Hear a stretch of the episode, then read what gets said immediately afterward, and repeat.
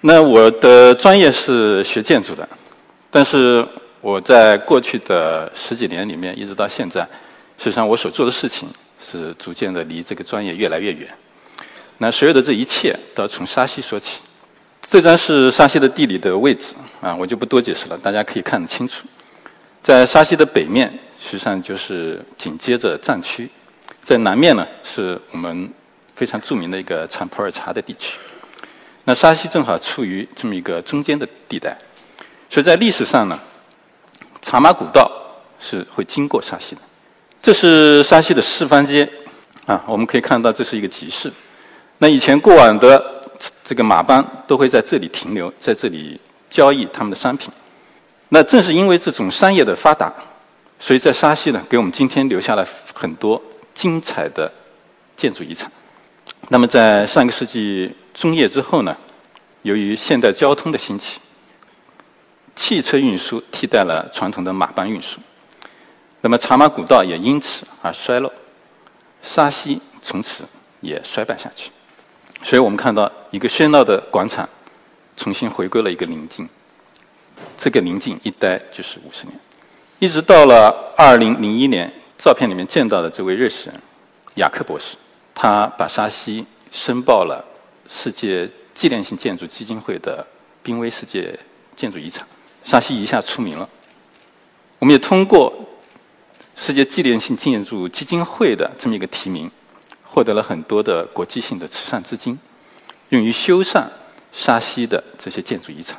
那么我那个时候呢，正好是在瑞士联邦理工大学读完书，碰到了这样一个机会，于是就加入这个项目。在二零零三年呢，来到了沙溪。虽然呢，我自己是一个中国人，我也很了解这些传统的建筑，但是从专业更专业的角度来讲啊，每个地方的建筑还是有它的差别。所以到了沙溪之后，我发现我还没有办法很确定的去把握这个当地的民居的构造。所以在经过商量之后呢，我们决定在启动正式的修复项目之前，我们先要做一点试点项目。那像这么一个民居是非常普通的一个山间的民房，啊，它因为这个基础的原因，整体的产生了歪斜，包括这个山墙呢也是岌岌可危，啊，要依靠这个木杆把它撑着。首先呢，我们这个修复的过程遵循了通常的维修的过程，把屋顶揭掉，把山墙拆掉，楼板拆掉，板壁拆掉，只剩下一个木头的构架。在恢复了基础之后，把木构架扶正。再把屋顶、墙体、楼板、板壁恢复上去。但是，既然是一个试点的项目，那我们必然要做一些额外的事情。那也就是说，我们要在这个过程里面去了解当地的一个建造体系。在这张照片里面，我们看到有两个工人啊，正在测量这个水平。他们所用的工具非常的简单，就是一根这个橡皮胶管。在这个橡皮胶管里面注上水以后呢，当你把它固定住，两边的页面。水平的时候，啊，根据连通器的原理，它就在一个水平上，所以就是这样一个非常简单的技术啊，我们可以替代一些现代的仪器。那这也正是传统建造里面的一些非常令呃吸引人的地方。同时呢，我们在这张里面看到新的材料跟老的材料的关系。老的木板是我们在拆这个民居的时候发现的，但是我们为了重现它原来的这个字。所以我们必须要对它进行一些修补。那在这个过程里面，其实我们更多的是想探究在当地它的材料的特性、它的建造的方法，还有工匠的能力。虽然我们说建筑遗产的修复在很大程度上是取决于你的观念，但是对维修手段的一种娴熟的控制，也直接影响到。遗产修复的一个成果。那么像这么一个小房子，因为我们是试点修复，所以前后呢花了将近有一年的时间。那跟我们合作的当地政府有点耐不住了，啊，他们很担心这么一个小房子要修一年，那这么大一个项目完成要等到哪一年？但是很快呢，我们后面的操作就打消了他们的顾虑。事实上，在接下来半年的时间里面，我们修了几十倍于这么一个试点房的项目。包括了这个戏台，还有呢，这里是原来是个寺庙，我们重建了寺庙的大门。那所有的这些围绕四方街的修复，都是在短短的半年时间里面完成的。那在零四年的十一月份呢，我们举办了一次国际性的庆典，为了让这些核心的建筑遗产更好的保留下去，得到一个完整的保护，那它所依托的这么一个古村落，也显得非常的重要。但这种保护呢，在古村落的层层面。啊，实际上我们并不能去一栋一栋的修房子，我们其实是希望在古村落里面保持它的一种生活状态。那在我们到达沙溪的时候，其实已经有很多的人逐步的向外搬了。为什么呢？因为在古村子里面，它缺乏一些必要的生活设施和生活条件。所以在古村落这一个层面，我们最核心的任务其实是要改善它的基础设施。我们结合整个古村的风貌的整治，把电线、电话线、供水管通通的放到地下，同时还增加了污水管。那我们知道，在中国的农村很多地方，因为缺乏这个污水处理设施，在很多地方都还是用的传统的旱厕。那传统旱厕一个是有气味，另外一个呢，它会滋生很多的蚊蝇。如果这个粪坑做得不好，渗漏之后还会污染这个地表水，啊，形成很多污染源。所以在沙溪呢，我们实际上希望通过这么一个项目，改善它的基础设施，让人重新回到古村落，或者说不要再搬离古村落，让他们在一个历史的环境里面，仍然能够享受现代的生活。那么作为古村落的背景，那就是整个的沙溪坝，这是第三个层次的内容。到了沙溪坝，我们没有办法针对每一个村、每个村的去做基础设施的事，但是针对整个沙溪坝，我们要关注它的社会经济的发展。那在二零零五年的时候呢，沙溪复兴工程获得了联合国教科文组织这个亚太地区的遗产保护奖。这个呢，事实上只是我们众多奖项其实之中的一个。从某个角度呢，证明了这个项目得到了广泛的社会认可。那随之而来呢，也我们看到了很多这个我们所期待之中的变化。好比说，在当地呢，包括在这个片头里面，我们看到，呃，有些老百姓说，我们不盖钢筋混凝土的房子，我们只盖白族传统的民居。其实，在我们刚到的时候，他们并不是这样的，他们更愿意去盖混凝土的建筑，因为他们认为那是城市人的生活，他们向往城市人的生活。那事实上是在我们这个项目实施之后呢？越来越多的老百姓认识到，这些传统的建筑能够给他们带来更多的游客，能够推动他们经济的发展，所以老百姓很自然的也汇入了这么一个潮流，在他们新建建筑的时候，大多数仍然会选择传统的式样。但是这么一个变化里面，除了我们所希望看到的老百姓。自身文化自信的呃文化自信心的一个提升之外，也有一些我们意想之外的变化。就好比说，游客越来越多，沙溪的旅游发展越来越快，整个土地的价格也越来越高。随之而来的是沙溪整体的物价逐步的提升。像以前，呃，建川的县城离沙溪大概有二十几公里，开车要差不多一个小时。那建川县城的人到沙溪来下乡，啊，他们会带着沙溪的猪肉回去，啊，因为沙溪猪肉便宜。但是到了今天，如果沙溪人啊，如果说在家里要请客了或者要办事儿了，他们得开车去县城去买，因为现在县城更便宜了。那这个其实对我来讲还只是一个非常表面的变化。那么我们现在看到的这一幅照片，我相信在座大多数不会认为它有任何的问题啊，它是一个很传统的一个建筑，里面没有任何现代的材料和元素。但事实上，如果我们看一下它以前的立面，我们会认识到它的板门和板窗被换成了格子门和格子窗。那也许大家问这个有什么关系呢？的确，如果我们单独的看这个房子，它没有太大的关系。但是如果把这个建筑放在它的环境里面来看，那它就有一点问题了。因为这个老马店呢是整个四方街的一个部分，那在整体的四方街上面，只有戏台和魁阁以及寺庙的大门是与众不同的，是非常特别的。其他所有的民居都是大差不差的。为什么会这样呢？这是因为在四方街形成的年代是整个儒教文化、儒家文化非常发达的时代。那它有一个非常严格的社会等级关系。那只有公共的建筑才可以表现的特殊。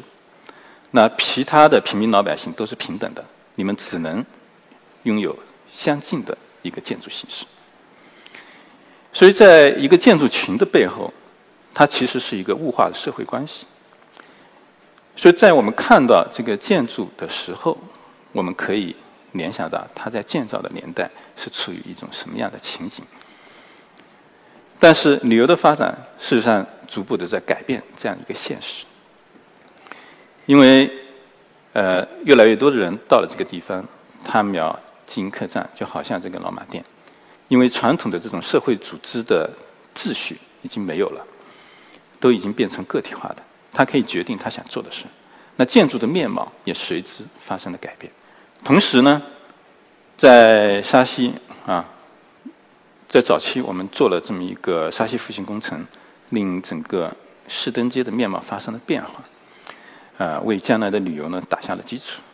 在早期，有很多村民也意识到了这么一个机会，所以他们开始开客栈。这本身是一个很好的想法，但是在开客栈的过程里面，他们局限于他们自己的阅历，局限于他们的知识，所以他们改造出来，他们自认为很好的客栈，其实。并未必能够满足、达到游客所喜爱的一个标准。所以在这个时候，如果说有一个外地的投资者来了，那他可以做出一个更吸引游客的客栈，本地人是很容易被打败了。所以面对这样一个情况，我们可以看到，这是一张市登街二零零一年的一个位片，我们可以集中看一下黄色的这个区域的变化。那么到了。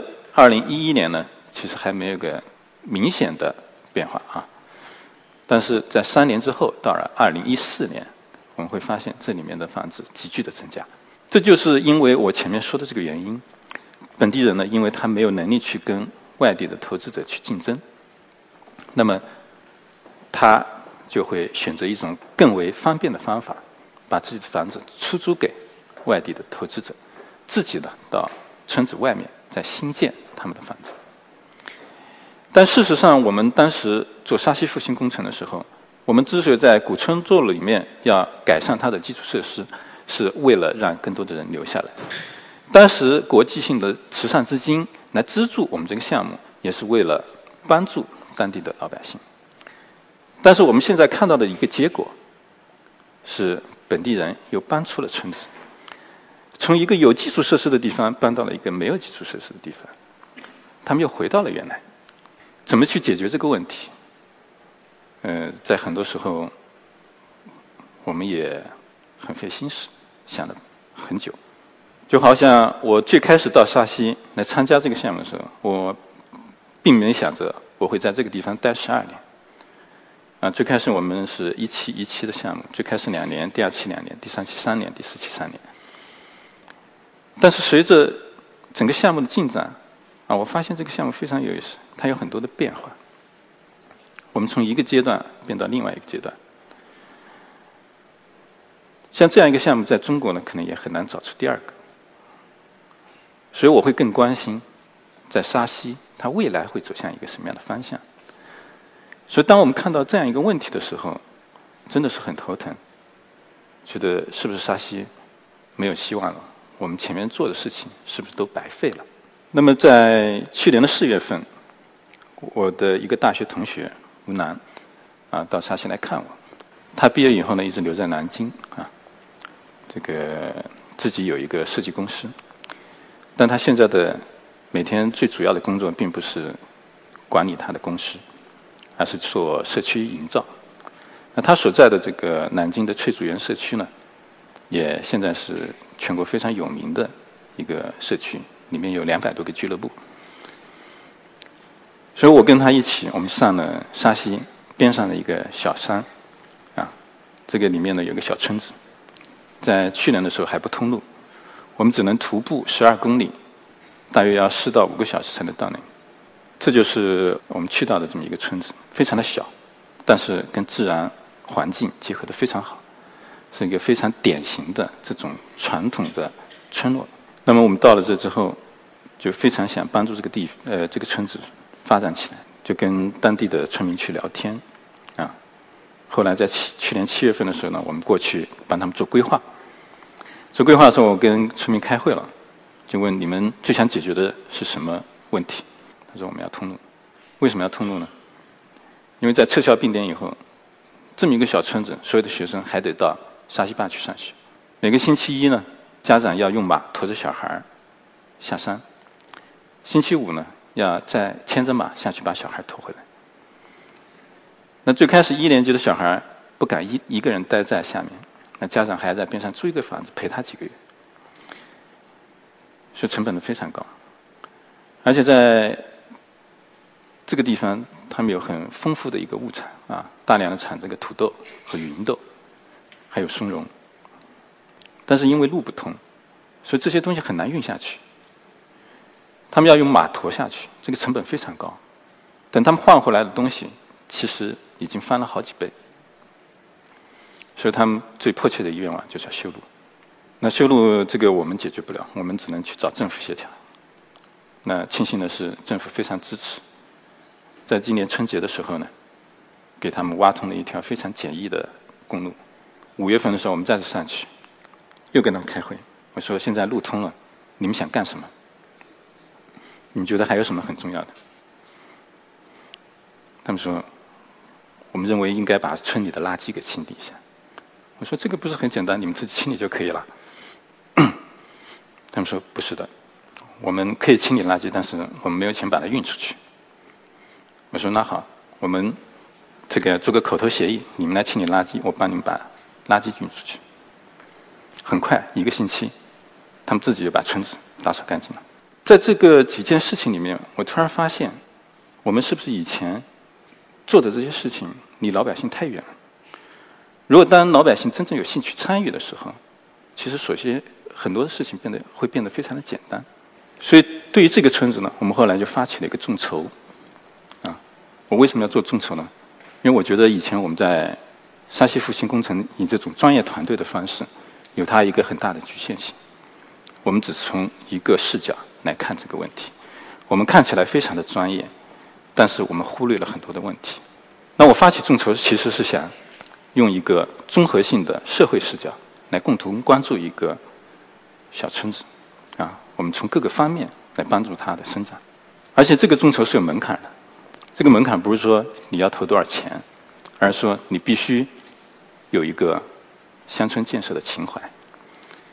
也就是说，必须是认同乡村建设 在第一位，回报第二位的人才可以进入我们的团队。这并不是说回报不重要，而是说我们不想把追求回报作为我们的一个目标。呃，非常有意思。这个团队我们现在做的非常大，有一百多号人，里面什么人都有，有做这个议事规则的，有做社区营造的，有也有企业的老板，啊，也有这个品牌设计师，啊，最多的实际上是我的朋友啊，建筑设计师。令我们很意外的是，就在前几天，端午节的前面，我们收到了一封感谢信。其实，从我们自己角度，我们并没觉得说自己为这个地方。做了多大的贡献？但是马平关的村民们不这么认为，他们认为这是一个没人关心的地方，因为我们的到达给了他们希望。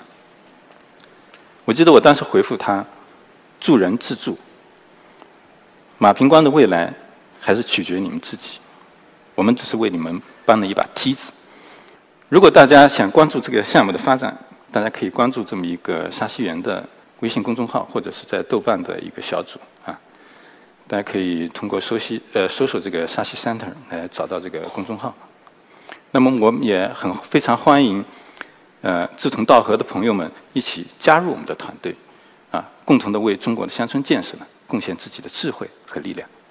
所以讲到这里，我说从沙溪到沙溪，那么沙溪的发展，我们看起来就好像中国的一句成语“塞翁失马，安知非福”。它始终是在一个不断变化的过程中。我们说，从沙溪到沙溪，这个过程，它是一个发展的过程。这个发展是必然的，我们没有办法去选择是否需要发展，但是我们可以选择发展的路径。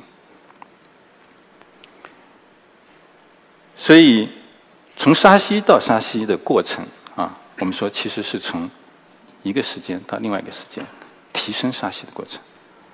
我自己更愿意相信，这个过程是一个不断趋近于。理想的沙溪的过程。谢谢大家。